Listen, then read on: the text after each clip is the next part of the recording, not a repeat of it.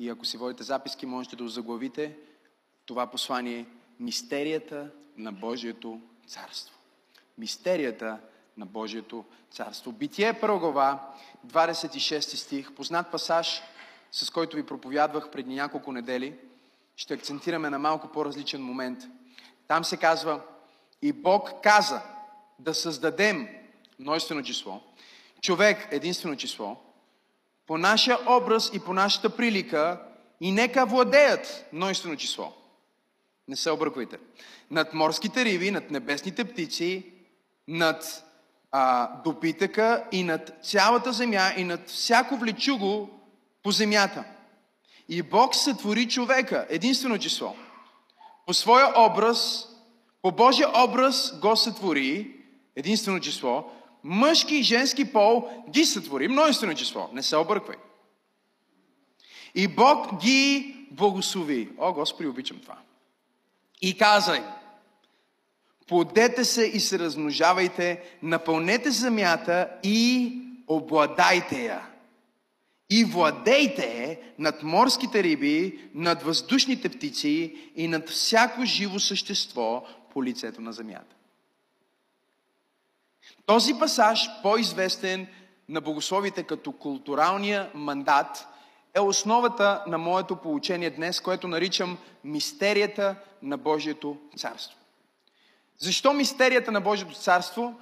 Защото докато Божието царство е абсолютно едната най-важна библейска тематика, много християни днес не могат да отключат повече от 10% или 20% разбиране за това, което всъщност Божието царство е. За това, което е на разположение в Божието царство. За ролята ни в Божието царство.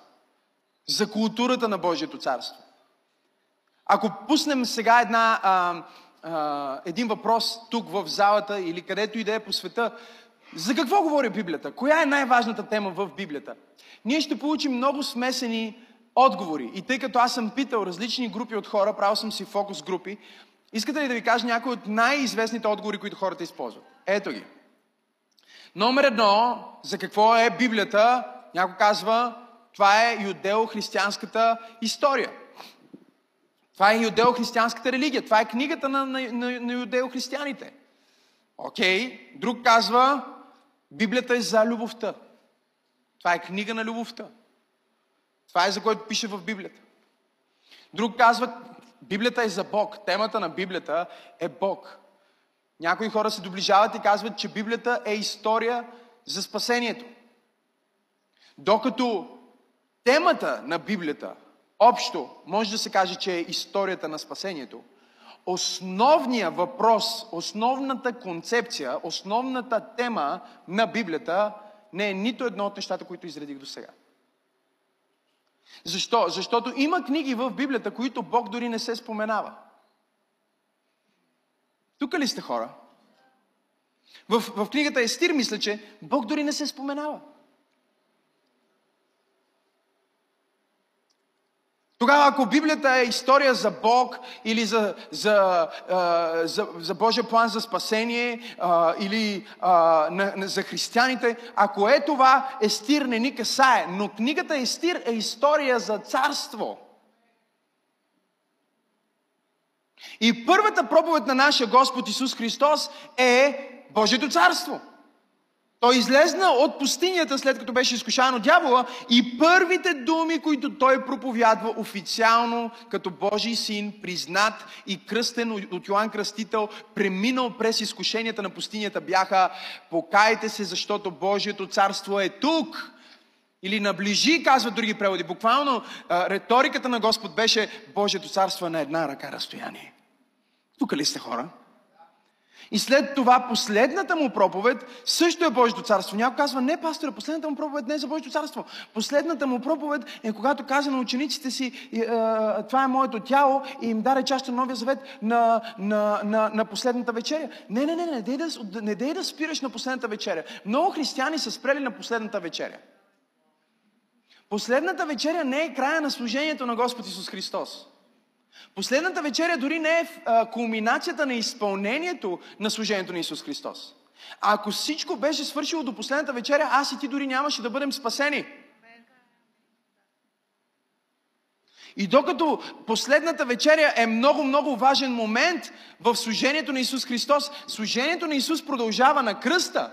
И на кръста някой ще каже, последната му проповед е на кръста, когато каза свърши се. Но свърши се, той не го каза за себе си или за нас, той го каза за дявола.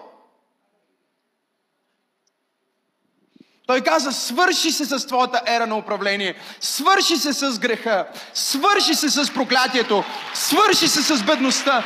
Той не каза, свърши се на учениците си, той каза, свърши се на дявола. Приключи! Ако трябва да го вземем от, от гръцкия, буквално е тази част приключи. Коя е тази част? Това е частта, в която римлян ни казва греха влезна чрез един човек и чрез него смъртта във всички поколения. По същия начин чрез един човек. Свърши се. Сега започва нова ера.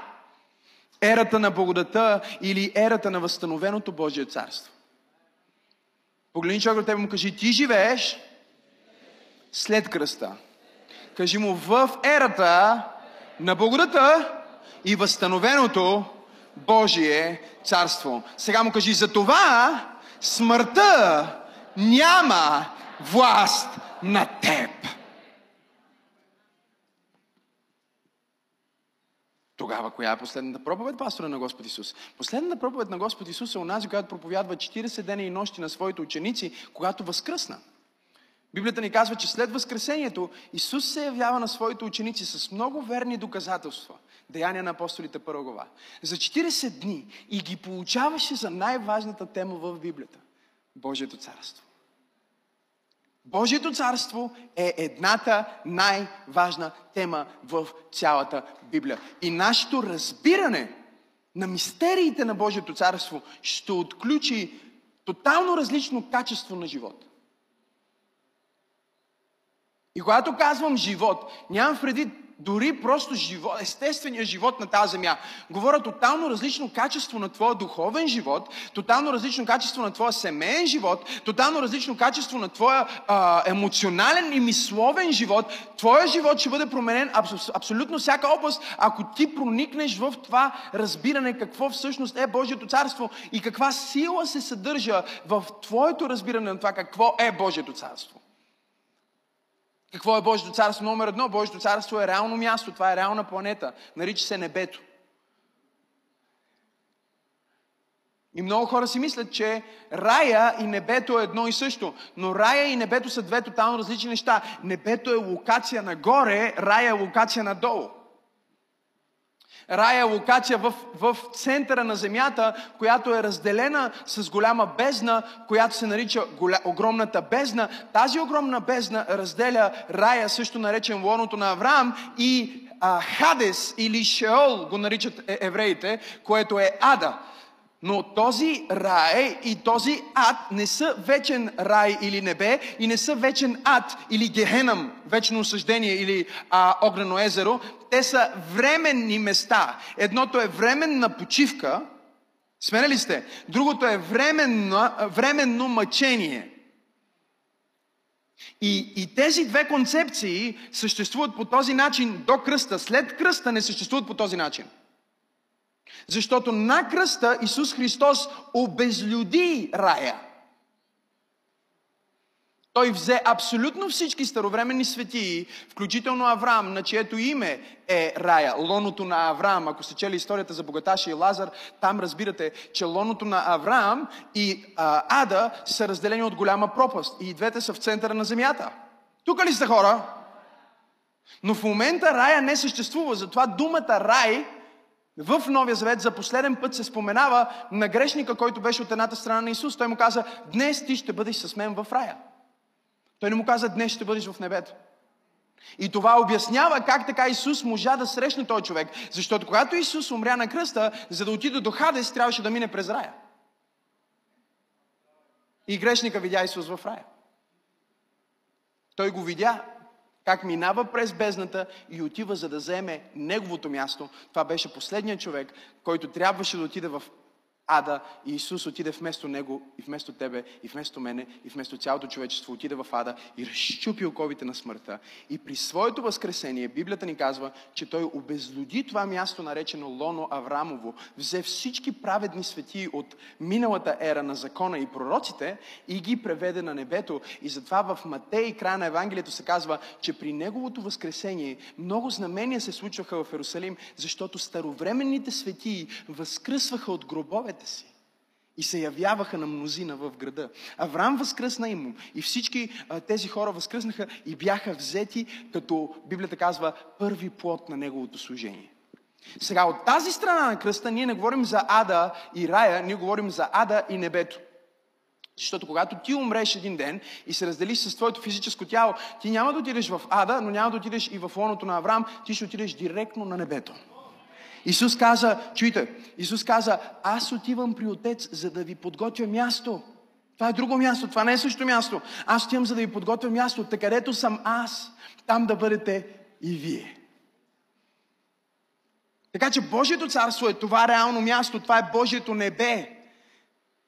Когато ти приемеш Исус Христос за свой Господ и Спасител, Твоето име се записва в Божието небе и ти си регистриран в небесния регистр като гражданин на това царство. Тоест в момента ти имаш двойно гражданство. Ти имаш това гражданство на земята, но също така имаш гражданство на небето. Смене ли сте? Водите ли си записки? Говорете ми, водите ли ги? Защото защото после ще излезете и ще кажете на някой, рая не съществува, само небето съществува. И те ще кажат, кой ти казва? Пастор Максим. Ама къде го пише? Къде беше сега? Какво каза пастора? Как беше? Чакай да се сета.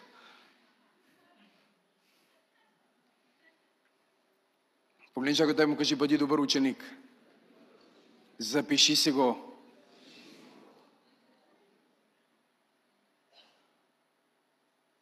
Божието царство е реално място, реално, реално пространство, реално измерение, нарича се небесно царство също така. Но когато Исус говори за царството между нас, не е същото. Това е друго. Това е колониалното царство. Трябва да разберете концепцията за колонизиране, защото цялата работа на Бог на земята е колонизиране. Тук този пасаж е колонизиране. Той казва, нека да създадем човек, единствено число, и нека владеят множествено число. Защо? Защото когато Бог създаде първия човек, той сложи в него всичко, което е в неговия образ и неговата прилика. Нали така? Той каза, по моя образ, кажи образ, и прилика, кажи прилика. Какво е образ? Образ е начинът по който изглеждаш. Сменя ли сте? Прилика какво е? Начинът по който действаш. Така че той каза, нека сега ние да си създадем друго творение, което да е единственото творение в цялото творение, което да носи нашия образ, но не просто да изглежда като нас отвън, а да функционира като нас отвътре. И затова говори множествено число и единствено число, защото той каза Елохим. Елохим каза, нека създадем. Не, не Елохим. Елохим е един Бог, обаче е множествено число. Самата дума Елохим, всичко на еврейски, което завършва на им, е в множествено число.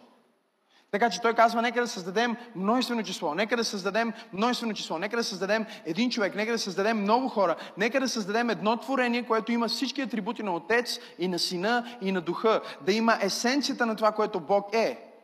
И давайки му есенцията на това, което Бог е, всъщност му даде есенцията на това, което царството е, защото царството е всичко, което царя е, и царя е въплощението на всичко, което царството е.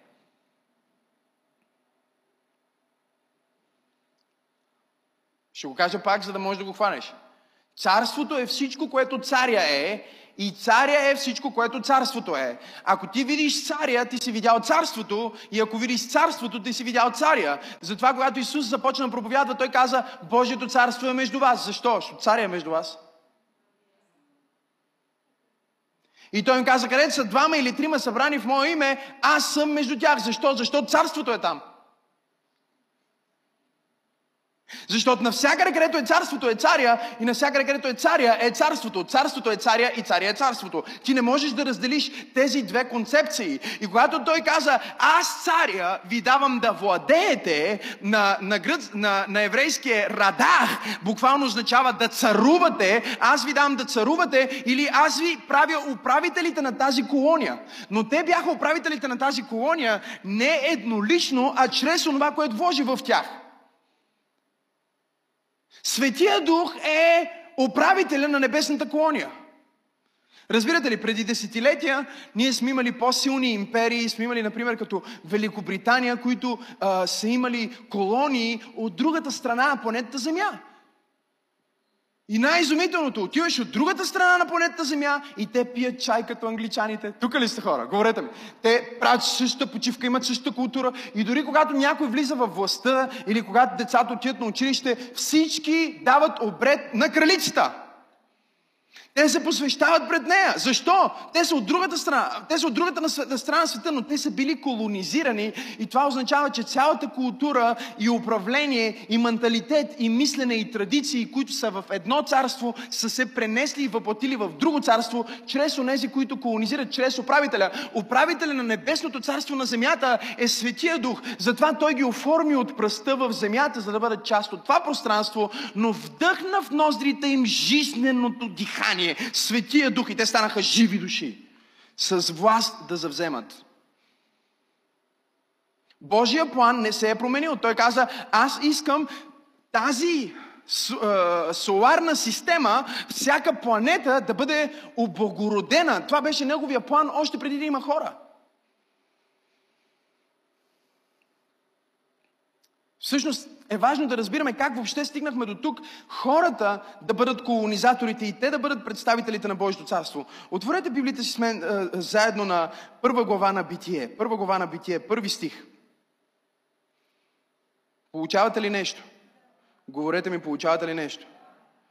Там се казва Барашит Барайлохим, ет хашамаим, ва ет хаарец.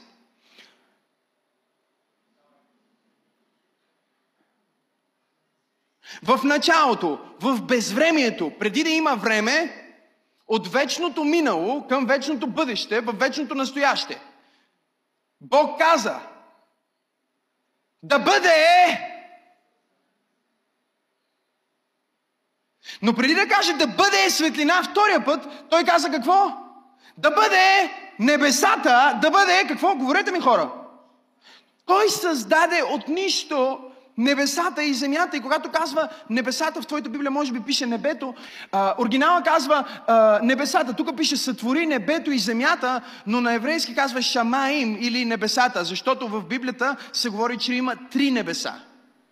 Кои са трите небеса? Много интересно. Да, да разкажа ли? Първото небе е нашето небе. Това е небето на земята, което ние виждаме. Това е нашата атмосфера. Космоса, ако искате. Това е небето. Второто небе е много интересно, защото още преди да има човек, имаше второ небе, имаше първо небе, имаше трето небе. Много е важно да го разбираме, защото хората си мислят, че едва ли не Бог създаде земята и веднага се появи Адам. Но преди Адам да управлява земята, ангелски същества колонизираха земята. И тук не говорим за преди Адамова раса, говорим за преди Адамова земя.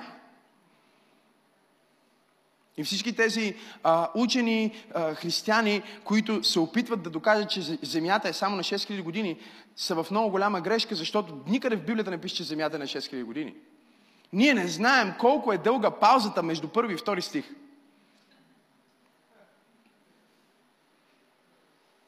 И ние не знаем как е вървяло времето преди Бог да създаде Слънцето. Защото минаха няколко дни. Тук ли сте хора? Говорете ми.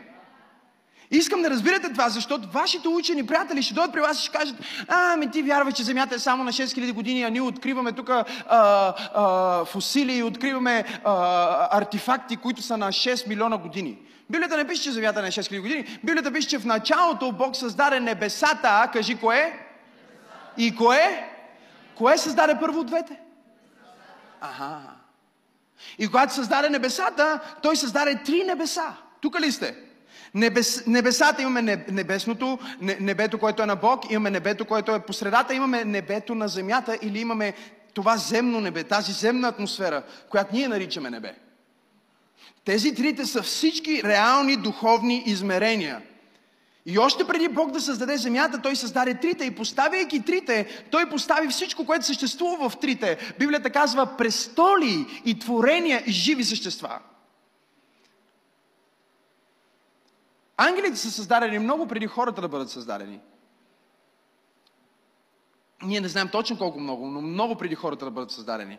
И преди хората да управляват над творението, Бог е използвал ангели да управляват над творението. И Библията ни разкрива за трима ангели. Записвате ли си? Библията ни разкрива за трима основни ангели. Един се нарича Михаил. Нарича се Архангел Михаил. И тримата са Арх. Арх означава възвишен или главен измежду. Тоест, той имаше лидери на ангелски общности. Един е Архангел Михаил, другия е Архангел Гавриил. Нали? Архангел Михаил отговаря за защитата, за сигурността, за военните действия. Искате да си го представете като министър на отбраната. Следвате ли ме хора? След това имаме, след а, а, Михаил, имаме Архангел Гаврил, той отговаря за комуникацията. И третия, който Библията споменава по име, е Архангел Луцифер,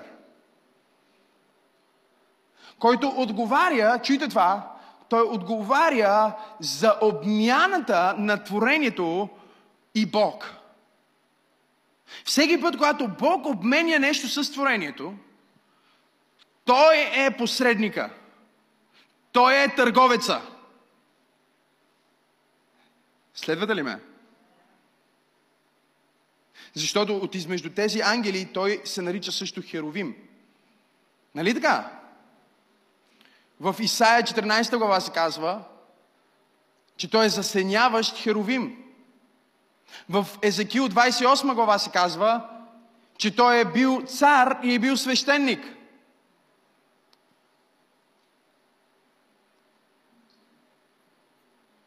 Какво е Херовим? Херовим е онова същество, което Бог създаде, за да може да бъде преходника за Неговата сила. Нали знаете, всички ние имаме, днешно време имаме мобилни компютъри, а, а, моя лаптоп има една тухличка. Аз вкарвам, а, вкарвам щепсела, включвам си зарядното. Сменяли сте? Има кабел и по средата имам едно такова като тухла. Знаете за какво говоря, нали? И после продължава кабела и влиза в компютъра ми. Тая тухличка там променя тока и го прави точно толкова и такъв, какъвто трябва да бъде, преди да влезне в компютъра. И е там, за да може в случай на, на някаква авария, на някакъв електрошок, да прегори това устройство, а не да прегори компютъра. Енергията, която Бог излъчва, е толкова голяма, славата на Бог е толкова мощна, че една капка от Неговото присъствие без филтър е по-силно от атомна бомба.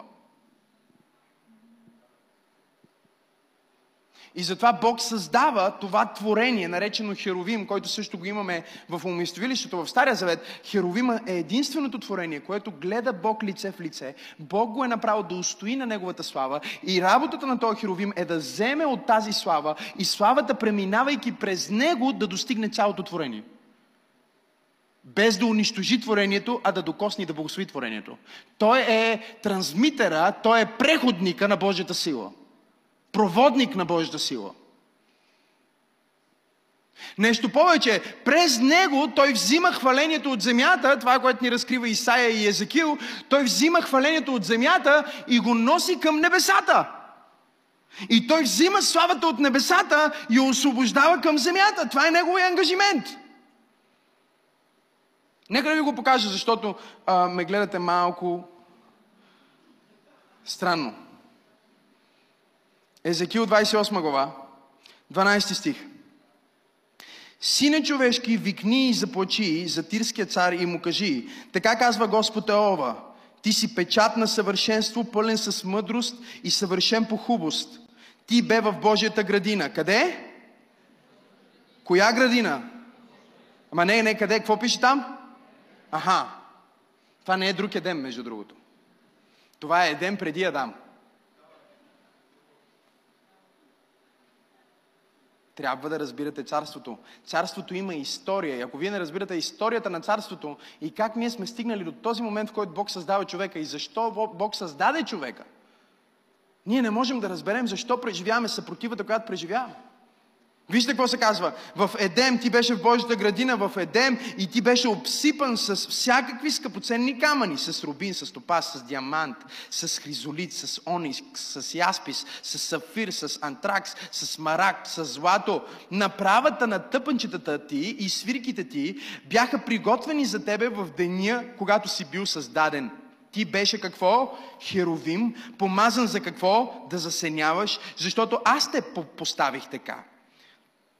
Ти беше на Божия свят хълм, небето. Значи той е бил на земята и е бил и на небето, още преди да имаме Адам. Казва, ти беше в Божия свят хълм. Ти ходеше сред огнените камъни. Ти беше съвършен в постъпките си до деня, когато бе създаден, докато се намери нечистивост в тебе от много голямата ти търговия Търговиите ти се изпълниха с насилие и ти се греши и затова те отхвърлих като скверен от Божия хълм и те изтребих и сред огнените камъни, третото небе, засеняващи херовиме. Сърцето ти се надигна поради хубостта ти, ти разврати мъдростта си поради блясъка си и аз те хвърлих къде, говорете ми?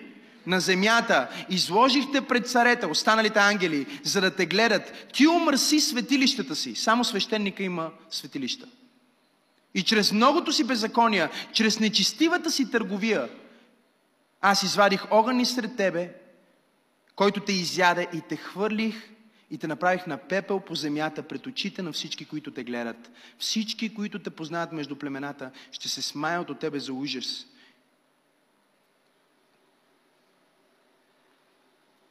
Бог говори и ни разказва историята на това същество, което е било един от тримата архангели на небето и всъщност книгата Откровение ни разкрива, че в този бунт и в това падение, в, в тази атака към Божия престол, Исаия казва, че има атака към Божия престол. Понеже обмяната му се умърси, търговията му, работата му беше да взима от славата, да дава на творението и да взима хвалата от творението и да дава на Твореца. В един момент той взе славата и взе хвалата и ги задържа в себе си. И когато задържа славата и хвалата в себе си, той събра една трета от ангелите, над които той беше управител и каза, нека да се възвишим на най-високите места, нека да отидем на хълм на Бог, нека да застанем на най-далечите места на севера, там където е престола на Отца, Сина и Духа, и нека аз да седна между боговете и да бъда един от тях. Тоест не му беше достатъчно, че той беше най-близкото нещо до Бог. Той искаше да бъде по образа и подобието на Бог. И когато пожела да бъде по образа и подобието на Бог и да вземе славата на Бог, той атакува, ориентира се директно към престола на Исус Христос. И Библията ни казва, че Бог го изрита от небето и го изрита къде е? Говорете ми. И всичко това се случва между първи и втори стих. Все още ли вярвате, че Земята на 6000 години? И когато Бог го хвърли на земята, защото той пожела да царува над земята, той пожела да царува над Едем и той беше колонизатор, той разширява. Сега нямам време да ви говоря за пирамидите и как има пирамиди на Марс и от кога е това нещо. И как ангелите са управлявали на цялата слънчева система. Защото това не е предмет на проповедта. Това е просто малко история, история на царството, за да може да разбирате какво означава Божието царство. И защо Бог създаде човека? И защо този стих, който ви чета, е един от най-мощните и велики стихове в Библията? Защото Бог извърши този акт на отмъщение. Луцифер искаше да е по образа на Бог и по приликата на Бог и да владее на тази земя. И Бог каза, нещо, на което ти искаш да владееш пръста, аз от пръста ще създам чисто ново творение и ще го оформа от кълта и ще взема този дух, който ти искаше да отнемеш и ще вдъхна в ноздрите му жизнено дихание и тази кал ще владее над тебе. О, сега знаеш защо дяволът те мрази. Сега знаеш защо дявола се бори срещу тебе. Дяволът те мрази и се бори срещу тебе, защото ти си всичко, което той някога искал да бъде. Ти получи всичко, за което той направи бунт и ти го получи безплатно. Той ги създаде, даде им пълния пакет и започна да ги благославя и каза, вие ще владеете над всичко, което мърда. Пазете тази градина. И това пазете беше индикацията, че има от кой да я пазят. И разбира се, ние знаем историята на това как старовременната змия влезна и ние знаем пророчеството, но дори това пророчество придобива тотално нова представа. Когато Бог погледна змията и каза, проклета ще бъдеш и ще се влачиш по корема си на пръста и пръст ще ядеш. Той му казва, това над което ти искаше да царуваш, ще се влачиш по пръста. А аз от пръста ще създам човек и ти можеш да му нараниш петата, но той ще ти струши главата.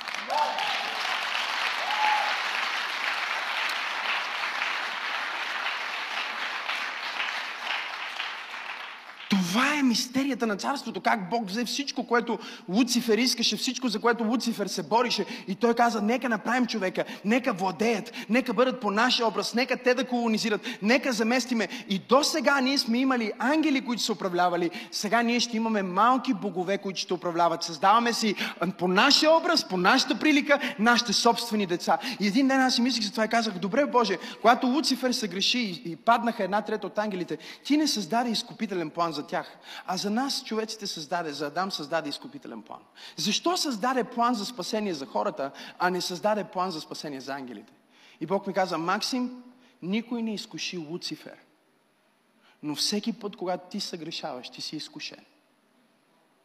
От старовременната змия. И затова аз направих изкупителен план за Адам и не направих изкупителен план за него. И нещо повече. Аз никога не съм обичал ангели така, както обичам теб. Защото ти си мой син. Аз днес те родих.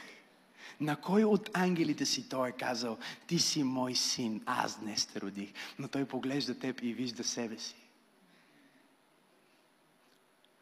Той толкова много харесва своето творение, че дори когато каза, каза, каза на Адам, в деня, в който ядеш от това дърво, непременно ще умреш. Направи така, че само духа му да умре. И да може да се, да се възпроизвежда в други човеци за да може винаги да си има Адам. И всеки следващ му напомня на първи. И дори когато дявола избива милиони хора, без значение дали е във война или в някаква напаст или някакъв вирус, както този вирус, който върви в момента, смъмряме го в името на Исус. И казваме, че няма да прекоси пределите на нашата страна. Ние вземе власт на цялата сила на врага и казваме на този коронавирус, ти няма да преминеш в България в името на Исус.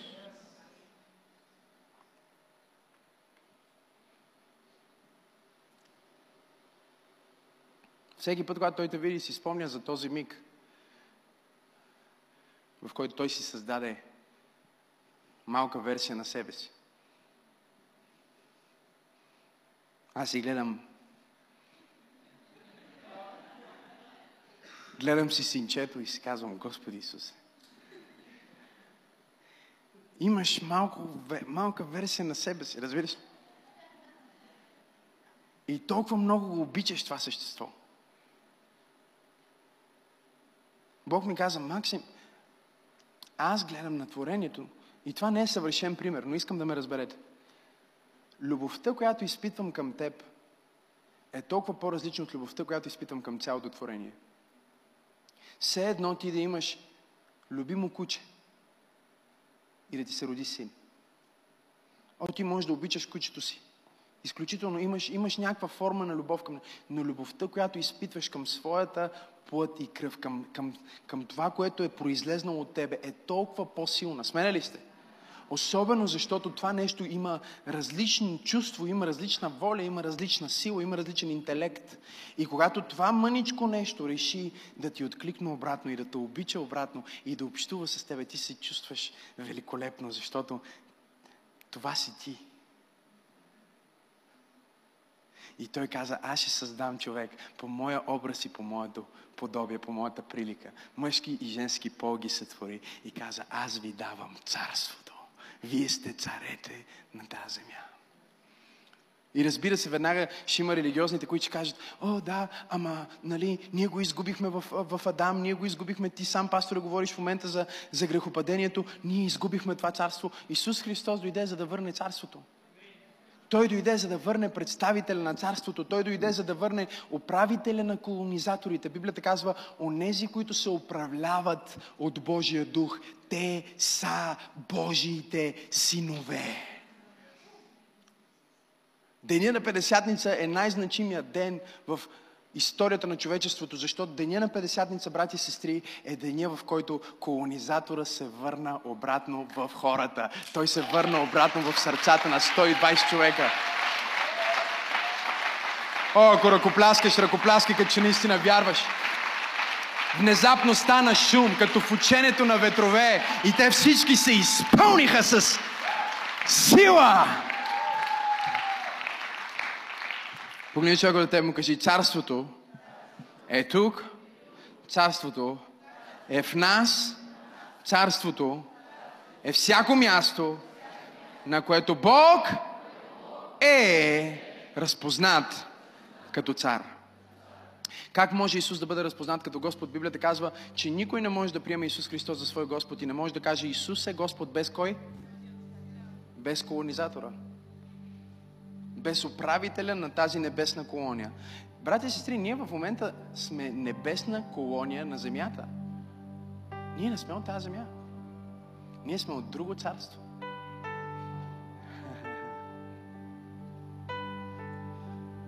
И дявола се бори всеки ден срещу нас. Защото всеки път, когато ни види, той си спомня за този блажен миг. За него депресивен и трагичен за Бог и за творението благословен, в който Бог каза, нека създадем човек. Аз си представям, какво си мислеше, Луцифер стои там и слуша това нещо и Бог казва, нека създадем човек. И той, чо, кой, кой, какво? Чо, какво? И нека ги направим по нашия образ и подобие.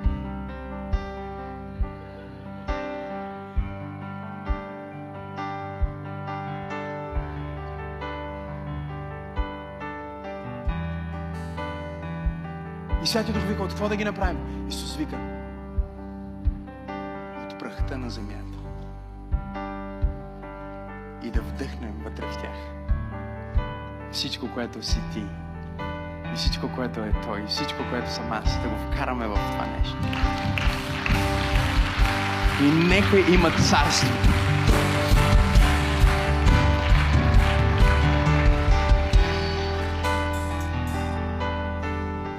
Някой казва, каква е моята роля в това? Каква е моята роля в това? Свършвам. Нека отидем в Новия завет, защото искате малко новозаветни стихчета. Първо Петрово, 3 глава, 9 и 10 стих казват, Вие обаче сте избран род. Знаете ли какво казва оригинала? Чуйте го. Вие сте избрана раса. Обаче, виждате ли, сменили сме тук раса, защото веднага почват да си мислят, за белите или черните става въпрос? Или може би за жълтите. Те мислят за раса като измежду хората, а Бог говори за раса като измежду цялото му творение. Ние не сме от расата на ангелите, ние не сме от расата на троновете, ние не сме от расата на духовете, ние сме най-великата раса. Ние сме още един животворящ, жив дух, създаден по образа и приликата на Бога, Затова е невъзможно да бъдеш християнин да бъдеш расист. Защото ти осъзнаваш, че какъвто и да е цвета на кожата ти, това е една торба с кал. Торба от кал, която ще се върне, Библията казва, от пръста сте взети и обратно там ще се върнете. Дали е по-бяла кал, или е по-черна кал, или е по-червена кал, хайде хора, говорете ми, или е жълта хумана – Няма абсолютно никакво значение. Кълта се връща при кълта. Но духа е този, който отива там, където принадлежи. Отива там, където е регистриран. Отива там, където е записан. На Божието небе. В Божието присъствие и Божията слава. О, ако ръкопляскаш!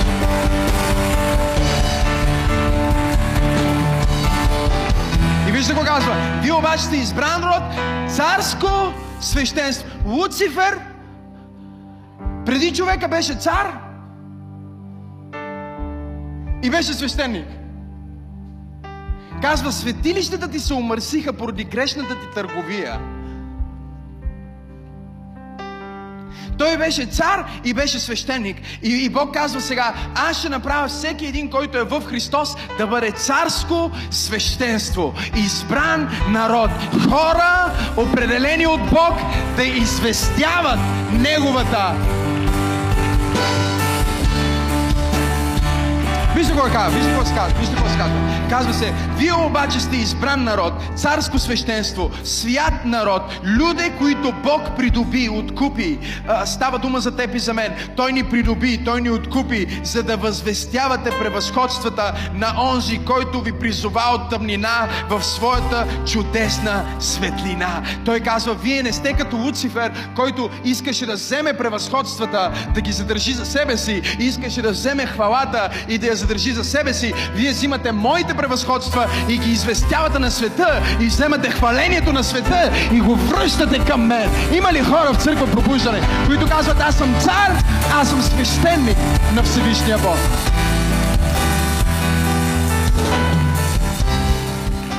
И Божието царство се изразява в това ти да бъдеш един от най-съвестните и най-силните и най-влиятелните граждани на този град и ти да доминираш Божията сила и да покажеш превъзходствата на твоя Бог. Нека се опитам да свърша с тази проповед. Нека се опитам да свърша. Докато едни са призовани да бъдат царе, кажи царе. Какво е това? Управление, бизнес, политика в света. Църквата трябва да поиска прошка, особено религиозната църква трябва да поиска прошка от всички хора, които са призвани да бъдат бизнесмени, от всички хора, които са призвани да бъдат в политиката, от всички хора, които са призвани да бъдат суперзвезди, защото християните са първите, които ги атакуват. Защо стана толкова известен? Защо стана той? Той политик ще става. Ти християнин, ако си трябва ли да ставаш политик? Ми не, нека ни владее някой атеист. Се оплакват срещу това, срещу другото. И са първите, които съдят своите братя, когато излезнат напред. Защото докато една част от нас са царе, а другата част от нас са свещеници, повечето от нас са царе и свещеници. Той каза, вие сте царско ще свещенство. Царско свещенство.